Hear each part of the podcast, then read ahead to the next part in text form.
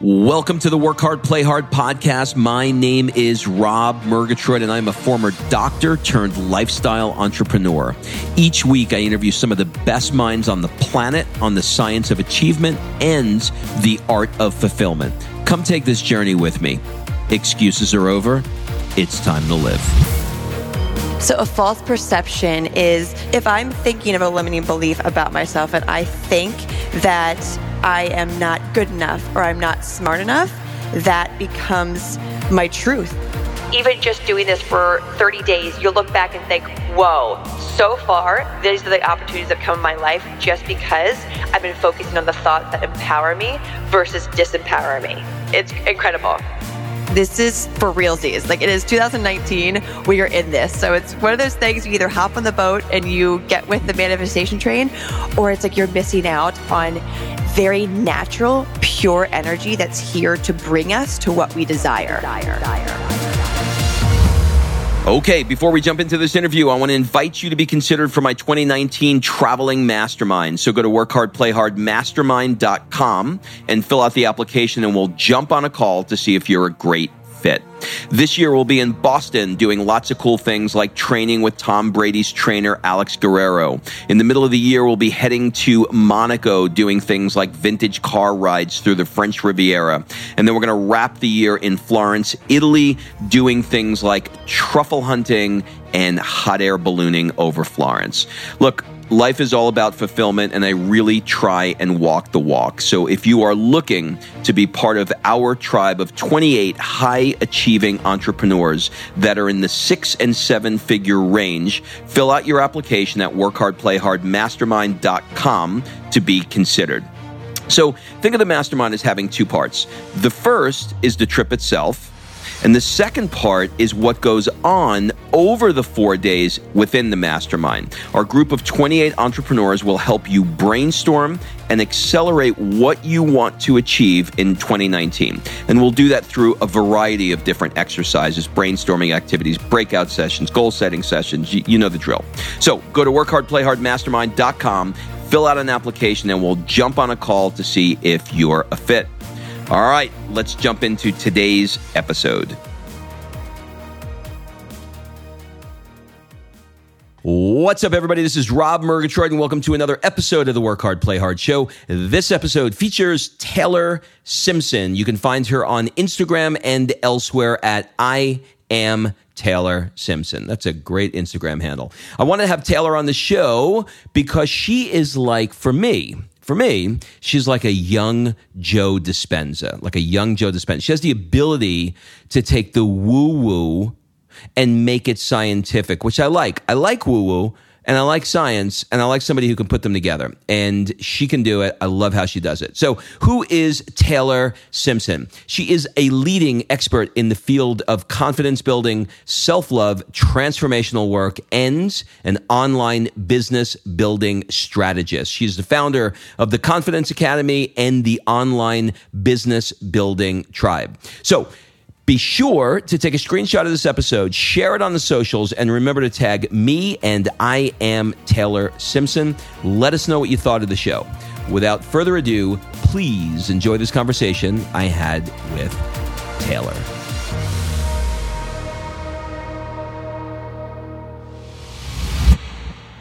Taylor, welcome to the show.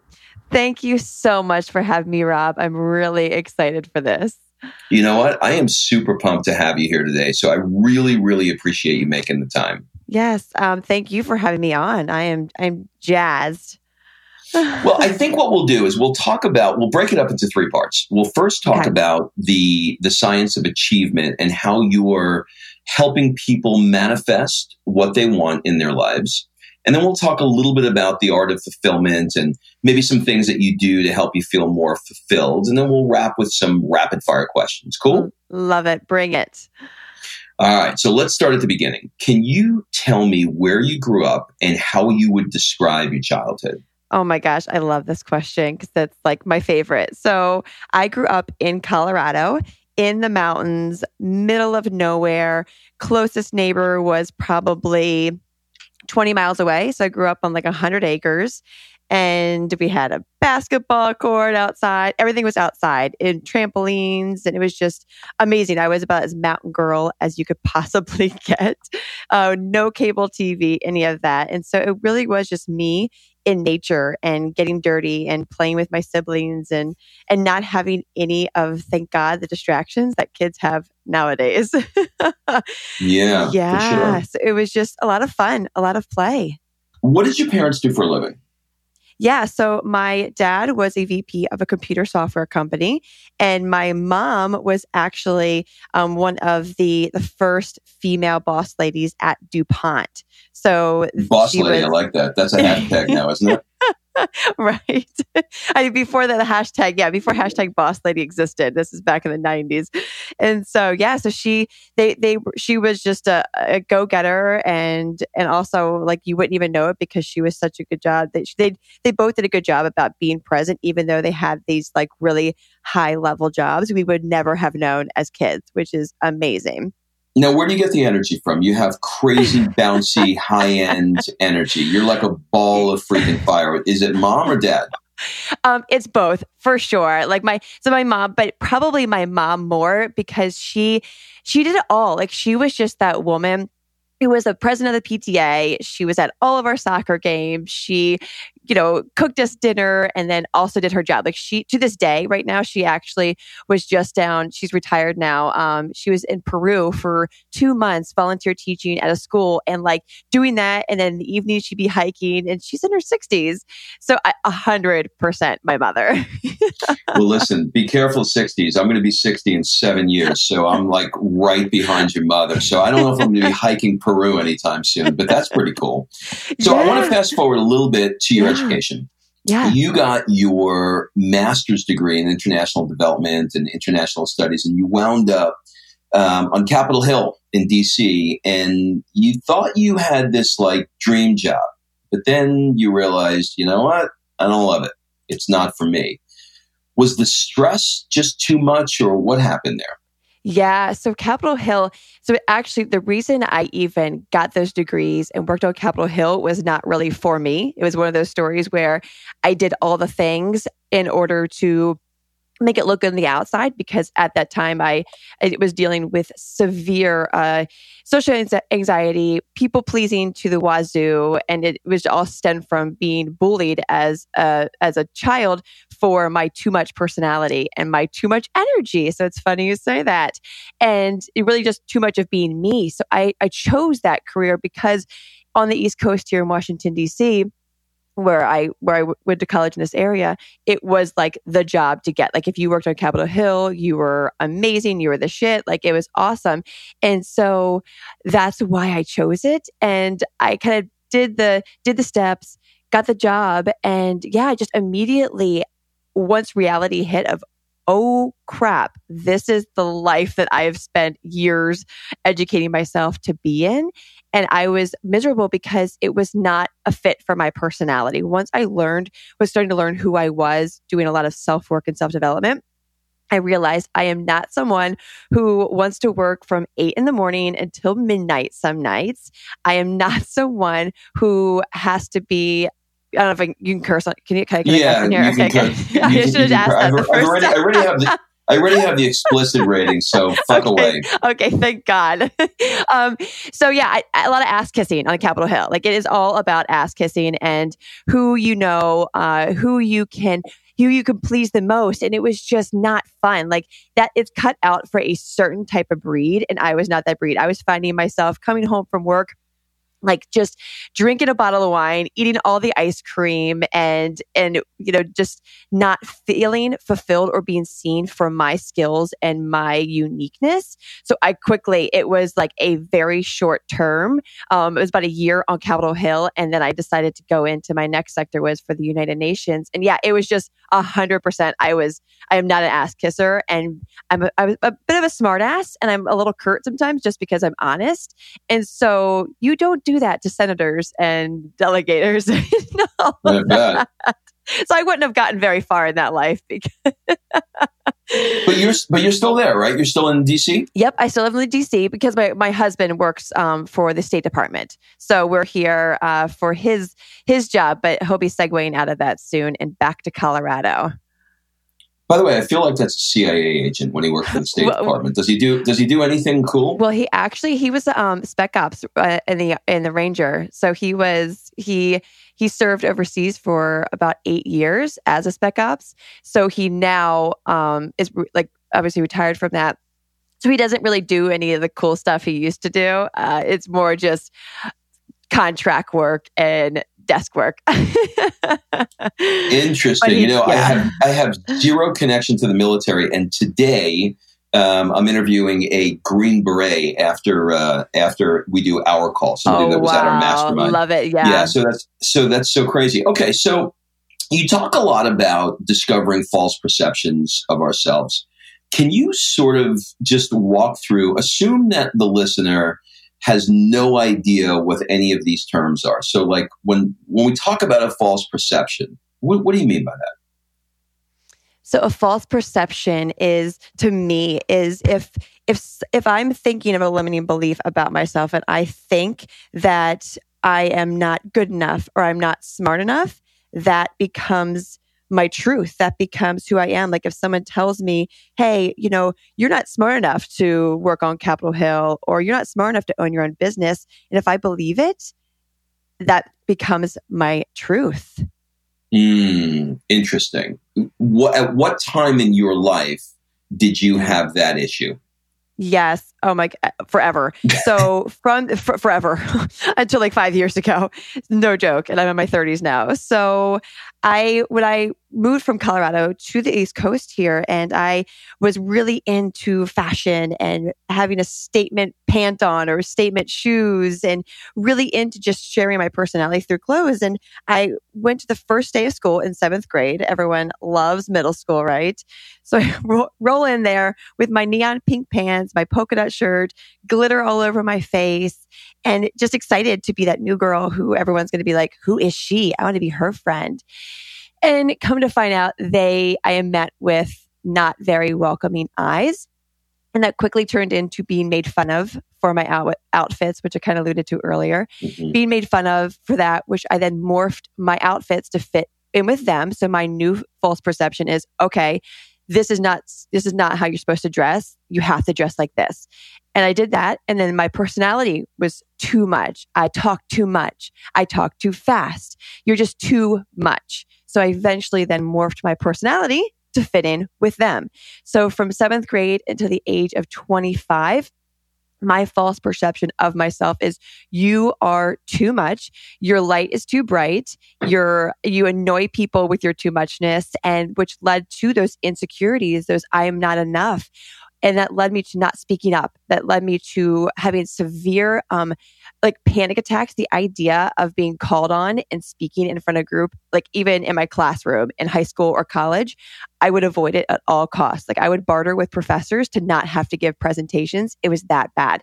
So my my false perception of you are not enough was so ingrained that it kept me playing small until five six years ago it's really, really interesting. You know, you're making me think about something. Have you ever done any Tony Robbins work? Uh, yes, I actually I were we're going to UPW this year, and I went to a couple of his events here in DC this past year. Have you done UPW before? Nope, no. We got tickets, so we have to decide which one we're going to go to. well, UPW is going to be great, um, but you just said something that that triggered what I learned there, and it was he asks a question. You'll you'll go through this when you go through UPW. He asks a question: Which parents' love did you crave the most? Which parents' love did you crave? Not once, but crave. And then the second part of the question is: Once you identify that, the second part is: Who did you have to be for them to get their love? Yes. Oh my! I, I Oh, it's a beautiful question. and I'll tell you what's really interesting about this is what you just said, playing small. You triggered something for me at a time in my life where I played small. And my dad, I craved, when I went through this process, I craved my dad's love more than I craved my mom's.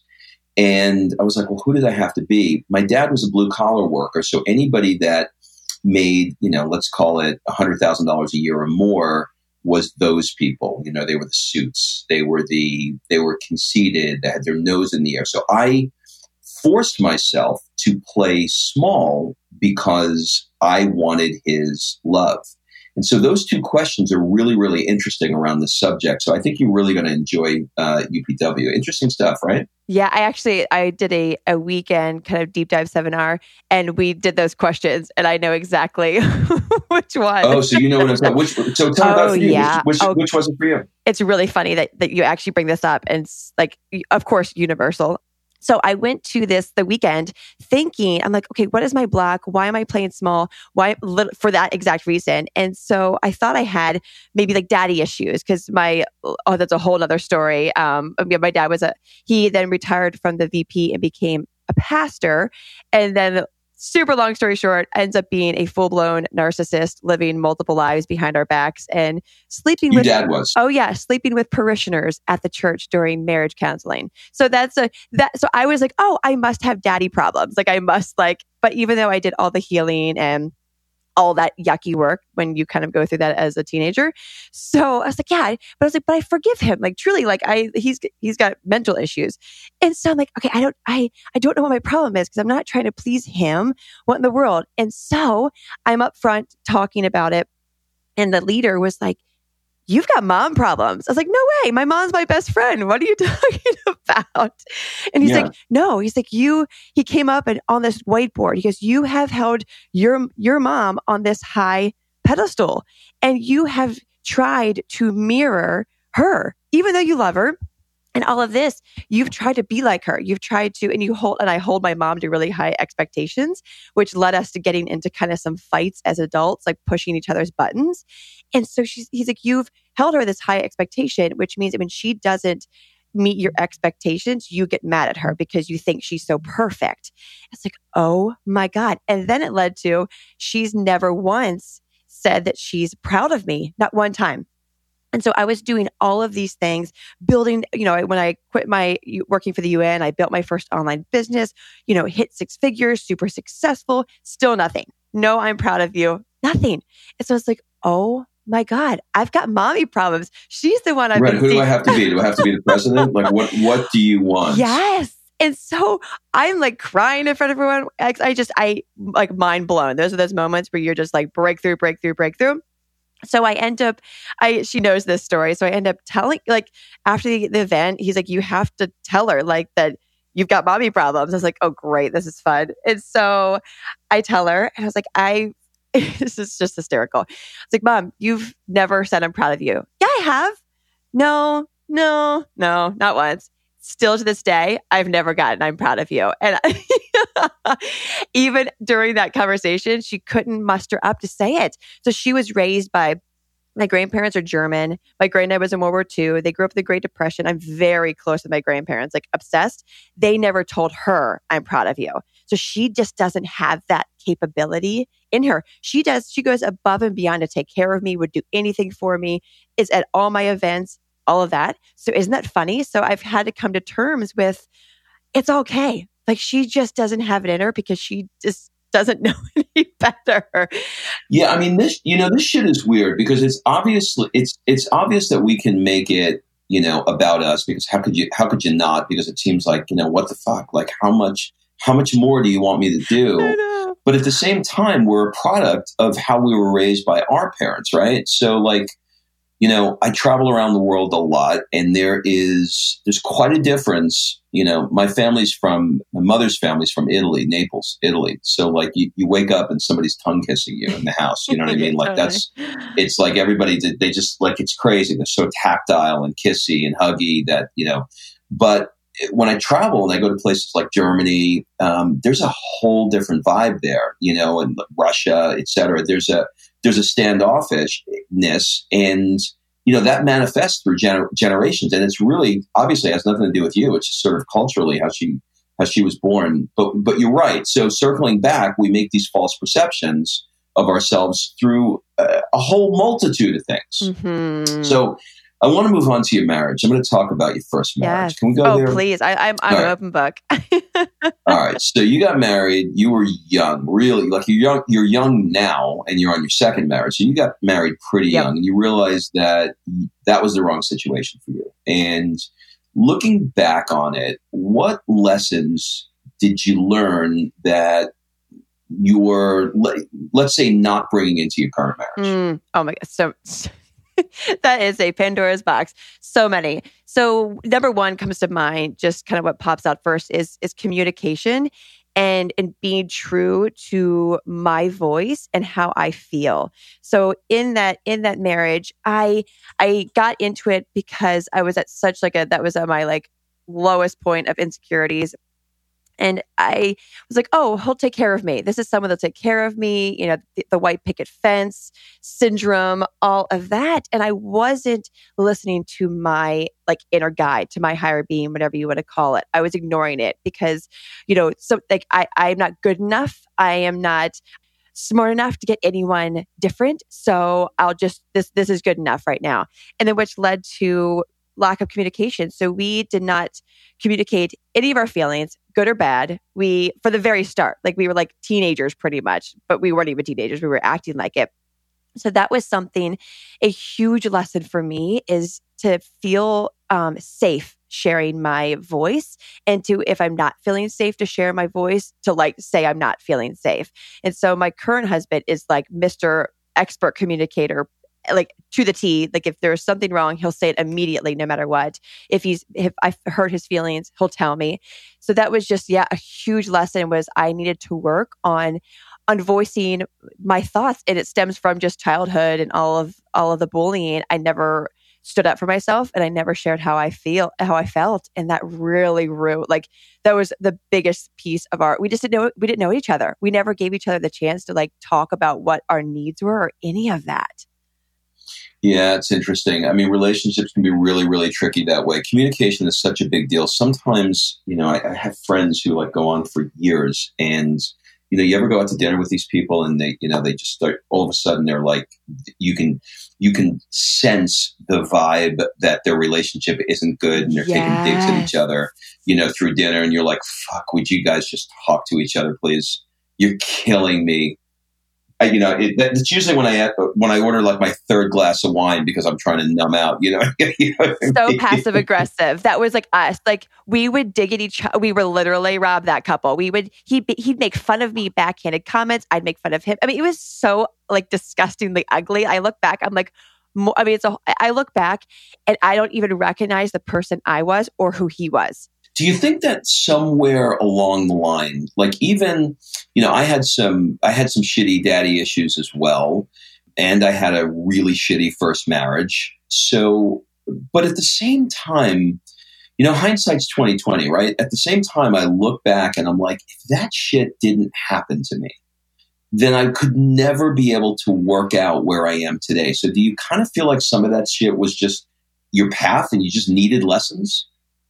Oh my gosh, yes. I do not regret that whatsoever. It it let me it let me learn so much about myself. It's incredible. I didn't know what my love language was and now I know and it's affirmations and he never gave me any affirmation. So for him to trigger me like that and be that mirror for something that I really needed to like survive, to breathe was huge. So I learned what I needed um, and what I needed to hear in order to just feel good about myself. Um, I learned that I wasn't a good communicator. I learned that I had a lot of self doubts. And again, he was the mirror for all these. He was my teacher of being able to say, Whoa, you are better than how you're treating yourself right now. You are capable of so much more. And because he didn't believe in that in me, I didn't see that. So, because of the shit we went through, it allowed me to see so many blocks that I had that if we hadn't gone through that and I just got married to someone who didn't teach me that, and then maybe they you know ta- would end up talking down to me because I never gained that confidence, it would have been a whole different story. So I, I've like yeah, the lessons I've learned about uh, the capabilities I am of being the amazing person that I am are all due to going through that. Can you explain for people that don't know what love languages are and when you say affirmations, what that means? Yeah. So um, I need I I need someone to tell me I am pretty. I need them to say you are amazing. You are capable of doing all the things you could possibly dream of. Like, my, and my now husband is very, very, very, very good at filling that love language. And so, yeah, it's just uh, like you are this, you are that. Even though it's some people can think, oh, affirmations, ugh, that's like super narcissistic. And no, it's just everyone has their it's either touch they need to be touched they need to have quality time. It's just the way we're wired to be able to feel connected. Like that's my i don't need to hear it from other people. I just need to hear it from my partner. So affirmations your love language is for your partner mainly. Obviously it's nice to hear from other people but it's your way of feeling like they are paying attention to you and that they love you you know, I I must have been living under a rock because I never understood, I never knew about uh, the love languages stuff. And I was with uh, our mutual friend uh, Lori Harder in uh, in Greece, and uh, for me, I love doing things for people. I love, you know, like going to a going to the restaurant and making sure we got the exact right table at the exact right sunset spot with the exact right champagne. glass. Like I'm just obsessed about that, and so I'd been doing that, which is ultimately how they convinced me that doing a mastermind would be a good idea. and uh, she said, you know, your your love language, Rob, is acts of service. And I was like, what is that? And she explained it to me, and I was like, oh, that really is important to me. Like I, I that's really important. I need to do things for people. So for you, it's words of affirmation. So if we were married, I need to come home at the end of the night and say, man, you look beautiful today. Mm-hmm. Yep. Yeah. Okay. All right. Yep. Well, perfect. So let's move on. I want to talk a little bit about the magic of manifesting. You you explained to me when we first met that you're a little bit more on the science side when it comes to this stuff. So maybe you know you can we can let's use a, a general example. Somebody says I want to make a million dollars. Can you walk me through how you teach them to manifest what it is in their life?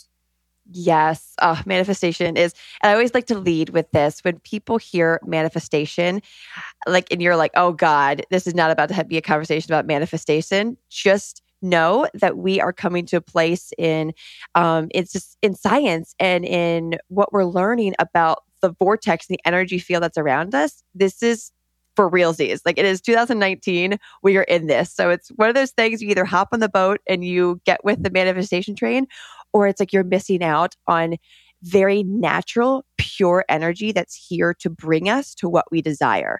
So I just like to I like to preface that because some people are put off by manifestation and the law of attraction because they think of the movie The Secret. And The Secret was a great way to open up people's eyes, but it really missed a lot of the key points on what you really need to do versus just think and make it happen, which is not the case. yeah, no, so, right. Because it gets woo yeah. yeah.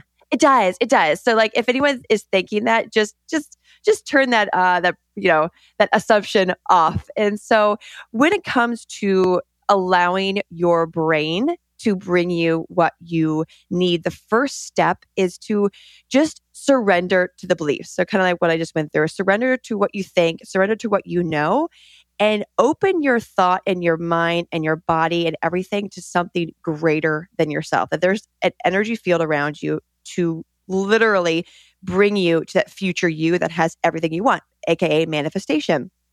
How stories in our mind works and how it works with the neurons in our brain. So when we let's talk about money. Let's kind of start like foundational money. So when we have a negative thought around money such as when you pay your pay your rent or your mortgage and you're like, oh my God, you know, I pay what? This is so stupid. And you do that every single time you pay your mortgage. Guess what? It's the same price, the same cost, but we automatically habitually have the same reaction. And it's because our subconscious mind is like a, it's a it's a computer hard drive. So it holds on to every single thought, word, uh, scenario that you said that happened that your parents said did when you were, you know, born until now. So here's a little task that you can do just to start. And this this will tap into how to truly manifest, but this is like the foundational piece. So get an understanding what your money stories are and how what neurons you need to work on unwiring because you can unwire those negative neurons and fire them to new, more empowering thoughts. Just rewriting your mind is what that is. So on a piece of paper, this is a really easy task to do. On a piece of paper, you're going to put a line down the center. And on the left side, you're going to put unserving money thoughts because we're talking about money here to get to what you want to manifest. So you're going to write down every thought um, or word or sentence your parents, society ever told you about money. If it was you have to save, save, save, you you know, you have to work 40 hours a week in order to make a lot of money.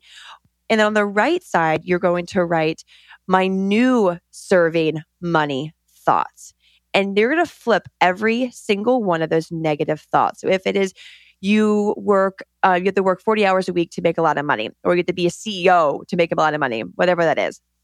You're going to write your new, what you want. And you have to release, what a preface is, you have to release the ego out of it. Because when you do this new story, your ego is going to get in there and it's going to say, but when, but how, but why? You've never had that happen. And your subconscious mind is going to look at them also and think, well, these aren't true because they didn't happen in the past. So you're not going to believe them, but just push through to get them out, brain dump them out. So you're going to flip them with I I work 3 hours a week and make 5 million dollars every single week. So whatever your dream is, put it down there. And then in front of those sentences, you're going to write because affirmations, the affirmations you see on Pinterest, on Instagram, just the I am a millionaire, like that's not like those are shit. Like those don't do anything. Those just like you're just word vomiting everywhere. So you, so you want, which I can't stand. So you want to write, I am in the process of working three hours a week and making a million dollars doing so. Because when you say, I am in the process of, your body, so your, your subconscious mind go, it, it gives attention to what you're feeling. So as you say, I am in the process of doing this, this, this, you're actually starting to rewire new positive neurons because it's going to believe that because you're actually embodying that. So you have to be obsessed with this thought flipping and obsessed with visualizing what you're doing when you are making those thought flips. So as you do this, your subconscious mind is going to work. Now it's looking for, now that you've got this foundation of thought flipping, it is now, it's also like a puppy dog. It wants to please you. It wants to bring things into your life that you are desiring, that you're thinking of, like, I make millions of dollars working three hours a week. So it goes searching for situations and scenarios that match that feeling, all those new stories that you keep telling yourself over and over and over again.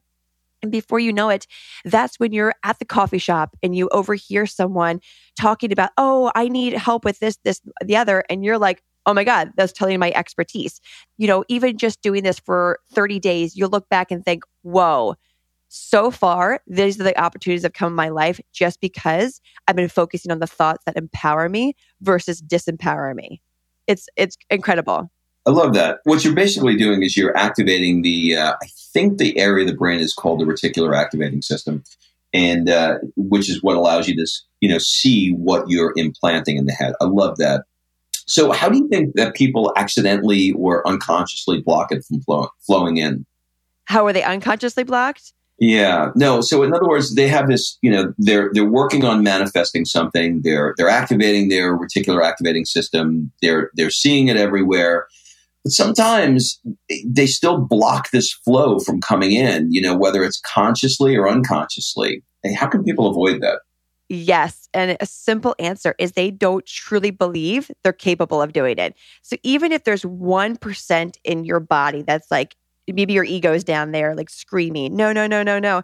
If you've got 1% in you that does not believe that you are capable of working three hours a week and making a million dollars, you will not manifest it period. Because your brain says bullshit. Uh, yes. Yeah. Yes. Like it really is that simple. And so people listening now, if you are working on something, do you believe it with all of your soul? Like, does every cell in your body think, oh, yeah, that's totally me? Or is that 1% of you thinking, you're funny? That's not possible. And if that is, you've got to really work on, you've got to dive deeper into, okay, what story was I told when I was five years old that I'm not good enough, blah, blah, blah, blah, blah. Like you, it's really then peeling back the onion layers of what that 1% is that's not believing. Yep, I love that. You know, you uh, you talk a lot about rituals and having habits in your life, and I know that you go to mm-hmm. bed um, early You're uh, you're a nine o'clock bedtimer. You'd even go to bed at seven thirty if they'd let you, right? oh my god, my dream. yeah. Can you give me um, maybe some of the highlights of uh, your two hour morning routine? What's that look like? Yeah, absolutely. So wake up, you know, drink my warm lemon water, put some Himalayan salt in there and start my day off just kind of flushing out the toxins and cleansing my liver. And then I sit down and I meditate for about 30, 45 minutes. I just kind of, whenever I feel like I'm done, I'm done. And usually it gets between those times. I then do some yoga movements, some cat cows, just really stretching out my spine, doing some twists to get that, that body moving after a long night's sleep. And then I go into journaling. So I write down 10 things I'm grateful for and really embody them and then set intentions for the day and allow myself to get aligned with the affirmations on who I am stepping into at every single moment. So, really, when I go through that process of intention and affirmation setting, I visualize that how I want to show up that day. If it's, I intend to, you know, be love. I really see myself going around with like my sun shining and really make sure that that future me feels me coming to her, which sounds so cheesy, but you've got to I embody that that vision of who I want to be for that day. So I go through that visualization process and then I read a chapter out of A Course in Miracles and then Daily Stoicism. I pull some angel cards, allow myself to be guided by whoever, whatever is there guiding me and pull those. And then I do about um, five minutes of sun salutations over and over and over again and sit down and read for usually about like 30 40 minutes i would i could sit and read for hours but I, I, have to set a timer with reading or else i will sit and read for an hour. But it's usually about like 40 minutes and that's that's my morning routine and kind of a, a snippet. Beautiful. That's beautiful. So uh, yeah. uh, marianne williamson can you believe that she's running for president i now? freaking love it. It's unbelievable. It's unbelievable. And the daily stoic uh, ryan holiday is yep. just fantastic. I mean that it's amazing at how that shit from 2000 years ago is still relevant today. It's freaky. Oh. So let's move on to uh, the art of fulfillment portion of the show and talk about some of the things that you do to improve things that are outside of the kind of work that you do. So, are there any positions or opinions in the last few years, and or it could be way back, doesn't have to be in the last few years, that you've changed substantially on where you've shifted your position or you've completely changed your mindset about? You know, where you were like, thought of it this way, but now you're like, no, I don't feel that way anymore. Mm, good question. I like that. So that's actually something I'm kind of been going through the past probably six months. And that is you have to be doing something at all times to move forward in your business. And if you are just sitting there doing nothing, you are behind you are making less money. And so my new, my new realization, my new story, uh, my new way of living is adding more play in, adding literal on my calendar. I have like an hour blocked off two times a day of just doing what I want of sitting in silence if I need to, of coloring in a, like in a, a, mandala coloring book or going outside and playing with my dogs. So that is definitely something that I'm fully embracing and it's actually brought me more success. It's funny when we think one thing and then and then tap into yeah it's interesting. I just i interviewed uh, preston smiles um, one of the speakers at our last mastermind the one that i'm in with you. He did something interesting around that exact area. Was he decided to he was having the same challenge and he decided to do something fun every day. So you know he told me stories said my wife would call me and she'd be like what are you doing and I'd be like, I'm skateboarding. And she'd be like, You're fucking skateboarding? Like, do you have any idea how much shit I have to do? I got the baby. He's like, I'm putting play into my life every day. It's only 10 minutes. I'm going to have to call you back.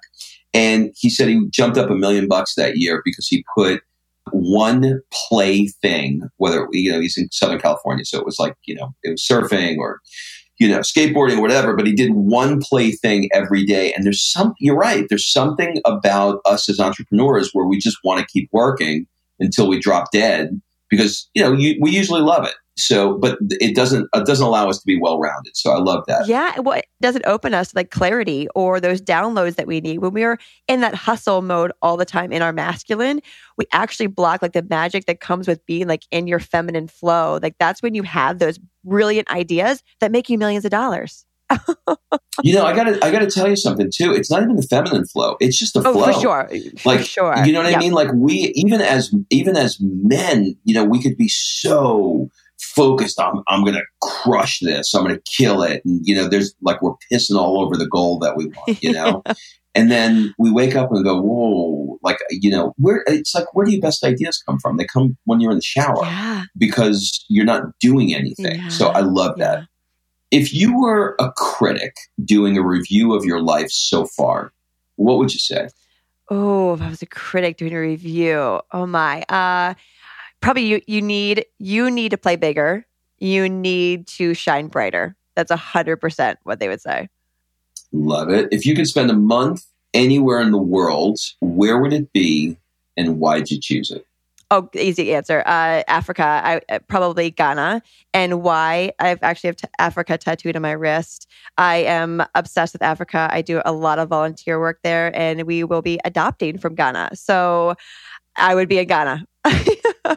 It's really interesting. Why the African uh, connection for you? I have, I think, as I believe in past lives, I think in one of my past lives, I was African and it was my favorite life. Um, the, I've gone there multiple times. The first time I went there, I, as a little girl, I, I visioned myself in Africa, like surrounded by little African children teaching. And I did that a few years ago. I actually made that a reality. And I, the first time I landed there, I literally cried. Like I get goosebumps thinking about it. I bawled my eyes out when I stepped foot on African soil. I never felt more home in my entire life.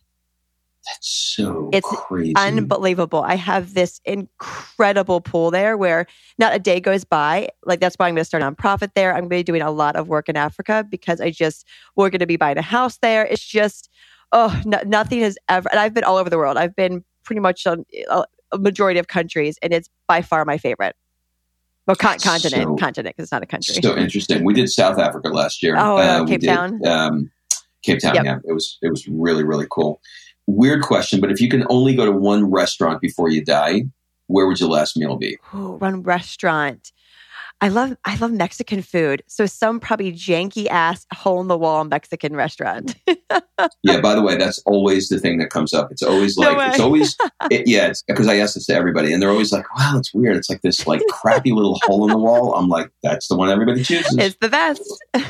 What's the thing that's rocking your world now that has absolutely nothing whatsoever to do with the kind of work that you do? What's rocking my world? Gosh, probably just playing with my husband, like walking our dogs, going hiking, just literally living life with him. I love how you're playing with the husband and walking the dog. Right. That's awesome. you're not playing with the dog and walking your husband. I love that. That's so cool. Yeah. What's the one thing that you've always wanted to learn, but you just haven't gotten around to yet? I've always wanted to learn probably how to play the um, harp. So that's something I, I've played a lot of instruments. Wow, you're like an angel. Right. Yeah. I've played violin, flute, guitar, piano, and I've always loved the harp. So I was But love where are you going to put this thing? I mean, know, you it's can't so take it fun. on the plane. it's so fucking big. I know. I, I'm I am so screwed. So one day when I, one day Hey, honey, we're moving the couch out. Why? I got a harp. he'd be like, whatever. That's so crazy. when you find yourself uninspired, what sorts of things do you do to find your way back? Hmm, beautiful question. Dancing. I love to just put on, whether it be like raunchy ass hip hop or classical music, it's just dancing and moving my body and allowing myself like to get out of make it not about me because usually when i'm not feeling inspired i'm making it about me and when i dance and move my body i allow that energy to to shift and to move and all of a sudden i feel 10 times better I love that. Did you say opera a second ago? um, or like classical? Did you opera Oh, yeah. or classical? any all of the all of the above You know what's really funny? You know what I just got into? I just got into listening to Pavarotti. Hmm. And if you want to have like a religious experience, go on Spotify, put your headphones in, and listen to Pavarotti sing Nessun Dorma. It's an Italian song. It's the number. If when you go onto Pavarotti on Spotify, it'll be his. It'll be his most popular. okay It'll bring tears to your eye. And the only reason why is because I just did uh, my mastermind in Boston and I hired somebody to do a comparative wine tasting in the north end of Boston. And I also brought in somebody from the Metropolitan Opera House to sing opera while we were doing the comparative wine tasting. And she started singing, and it's this like 90 pounds woman. Mm. And there was probably 20 of us there. And she, it didn't even feel like the, the, the music was coming out of her mouth. It's, she filled the room. It was like coming from somewhere else. But what struck me was within 30 seconds, 70% of the room was just uncontrollably crying. And I talked to her after it, and she said it happens a lot. There's something where we tap into with classical music and opera music. If you're willing to give it a shot, you tap into a place that you just don't tap into regularly. And so I was like, okay, well, I'll try. And it worked. I went right to Pavarotti and it was freaking amazing. So I just wanted to pass that on to you. I think you Oh my that. gosh. Thank you. I've got goosebumps just listening to that because it's so, yeah, it's, it's so real. It's so real. I'll text, I'll text oh, you the one. It's, it's, amazing. You know, we, um, we all spend way too much time in front of our computers. What strategies do you have in place to get more human connection? Yes. So for me, it's one scheduling in either, either that playtime, that white space, or I'll just also just to get around other, yeah, other humans. Because yeah, when we work at home, we're just it's us at our office. I'll go to a coffee shop and I won't take my computer. I'll take just like a book and I'll go and read and maybe strike up a conversation there, or go to the gym or go to a yoga class. But it's intentionally putting that time in my calendar to do something with strangers usually because i love striking up conversations with strangers um, throughout the week for sure I love that. Most people are afraid of doing that. What advice would you give the introvert? Would you, do you consider yourself an introvert an oh, I am a major. Wait, what do, what do you think? What do you think I am? I always gave it away. well, okay, so let, I'm going to give you the definition because I've I've interviewed somebody who like wrote the book on this shit, and I'll tell it. you what the definition is. Okay, so you tell me you just to make sure you get it. Love just it. make sure that we define what it is. she said to me, people often confuse this, and I said, okay, well, how do you know if you're an introvert or an ex- extrovert? She said, okay, simple. I'll give you an example. If you had a long day and you were stressed out and you went into, let's say, a bar, would you want to have a conversation with the person next to you, or would you prefer to put headphones in and go more into your own head. Mm-hmm. So, in other words, which one gives you energy? How would you answer that? Headphones do not talk to me. and that's, that's, more introverted. Oh yeah, I'm a. I am. People think I'm an extrovert because I'm super outgoing. Major. You see, introvert. when you said, "What do you think I am?" I would have thought that you would have thought that I would have said that you're an intro, that you're an extrovert. But but it's weird because people yeah. like people who would see you like if yeah. I just saw you somewhere, I'd say, "Oh, look at this, you know, blonde bouncing ball of energy. She she just wants to talk to everybody, and she wants to go to the coffee shop, and she wants to talk yep. to everybody." But that is not you're situationally no, yeah, extroverted. Yeah. Yeah. You're extroverted on this podcast. You make an intention uh, to be uh-huh. extroverted in the coffee shop. Oh, but yeah. your default is introverted, right? Oh yeah. I my husband is a full-blown extrovert. He's he is that person at the bar who's talking to everybody.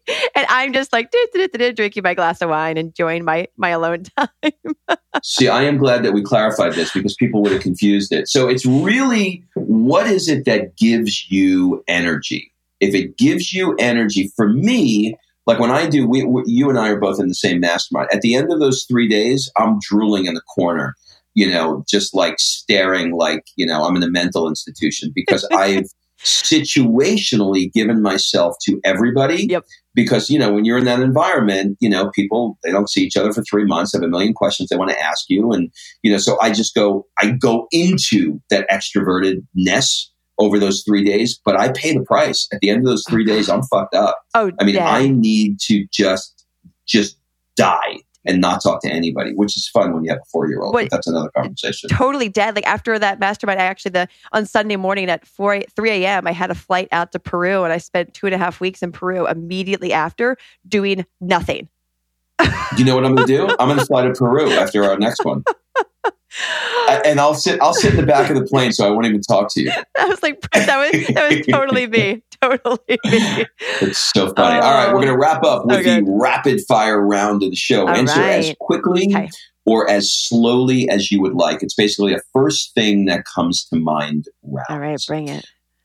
What would your friends say is one of your superpowers? Be in the light. What's one of the things you're afraid of right now? Oh, be in the light. What keeps you up at night? um, not not shining bright enough. What do people never ask you, but you wish they did? Um, what are my what are my fears?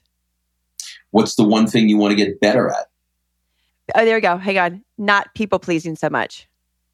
What book, other than A Course in Miracles and the Stoic one that we mentioned, what book have you reread the most? The Power of Now, over and over. What's your guilty pleasure? Oh, junk food. I have the diet of a 12 year old boy. ah, that's really funny. I'm going to send you some Doritos. What's one thing that you own and probably should throw out, but you're not going to do it?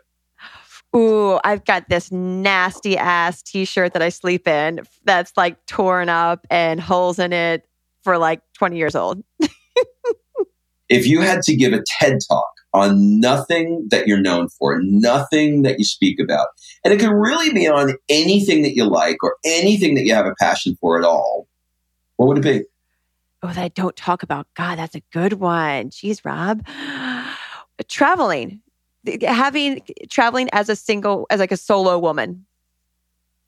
Love that. You know, that question, by the way, is a question I got from from reading Steve Jobs' book, and he asked people that question because we, you know, we have these masks, right? You know, this is what I do. I do this for a living. So we tend to build our lives around it. But when you frame it and say, well, if we didn't do that and we didn't talk about what you're known for, what would you love to talk about? And the answers that come up, I got to tell you, are crazy. Like I'll interview an engineer and he wants he wants to talk about surfing. I interviewed uh, a, a secretary and she wants to talk about sex. I mean, it was it's crazy what's inside of us that we don't Yeah. talk about. So cool. Yeah, travel Okay, for so- sure. I love that. We have that in common. Um, ask me, uh, ask me anything you want. Let's change it up a little bit. What one question would you like to ask me? Ooh, what what is your guilty pleasure? Netflix. Oh, there you go, touche. Uh, if it was, if what on your gravestone, what you want it to be say? He fucking lived. What is something that you wish you had done differently?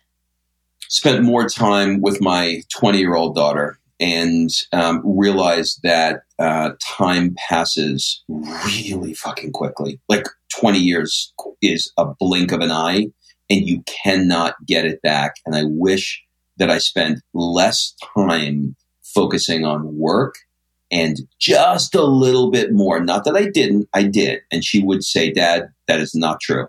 But I feel it and I wish I'd spent just a little bit more time with her. Love that. Uh, who do you need to forgive? Great question. Um, the answer to that question was my dad, and I did. Um, and he passed last year, and I'm so glad that I did. Oh, goosebumps. That's amazing. Thank you. If you could bring anyone back from the dead and hang out with them for a day, who would it be and why? It would be Leonardo da Vinci because he had such an ability to do so many different things.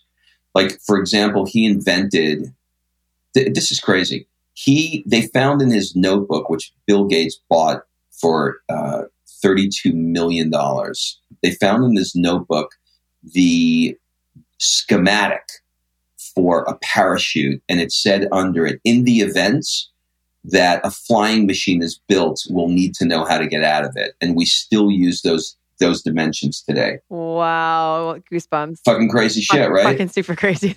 Like, All right, I'll take one more. What do you got? um, what? would- Here we go. One with a fun one. What would your superpower be? My ability to find anything amazing in anybody I talk to. My wife says to me all the time, like I, I would like I'll be I'll be in the cab and I'll talk to the driver and I will have a conversation about you know the Ubangi tribe that he was raised in, and she'd be like, "How do you do that? Like I cannot like you can find."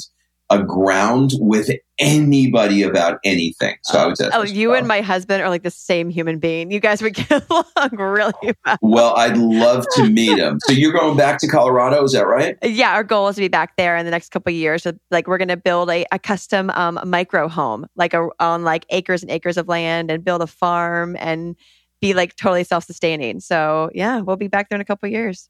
Well, you have some amazing things that are going to be coming up in your life. There's no doubt about it. You are a shining light. You are driven. You're passionate. You're willing to do the work. And uh, I'm just really, really proud of you and you're beautiful. See, see how I learned? Thank you. Just filled up my affirmation cup for the day. I, I, am like, I am like, he, he is a good listener. that was, that was, that was amazing.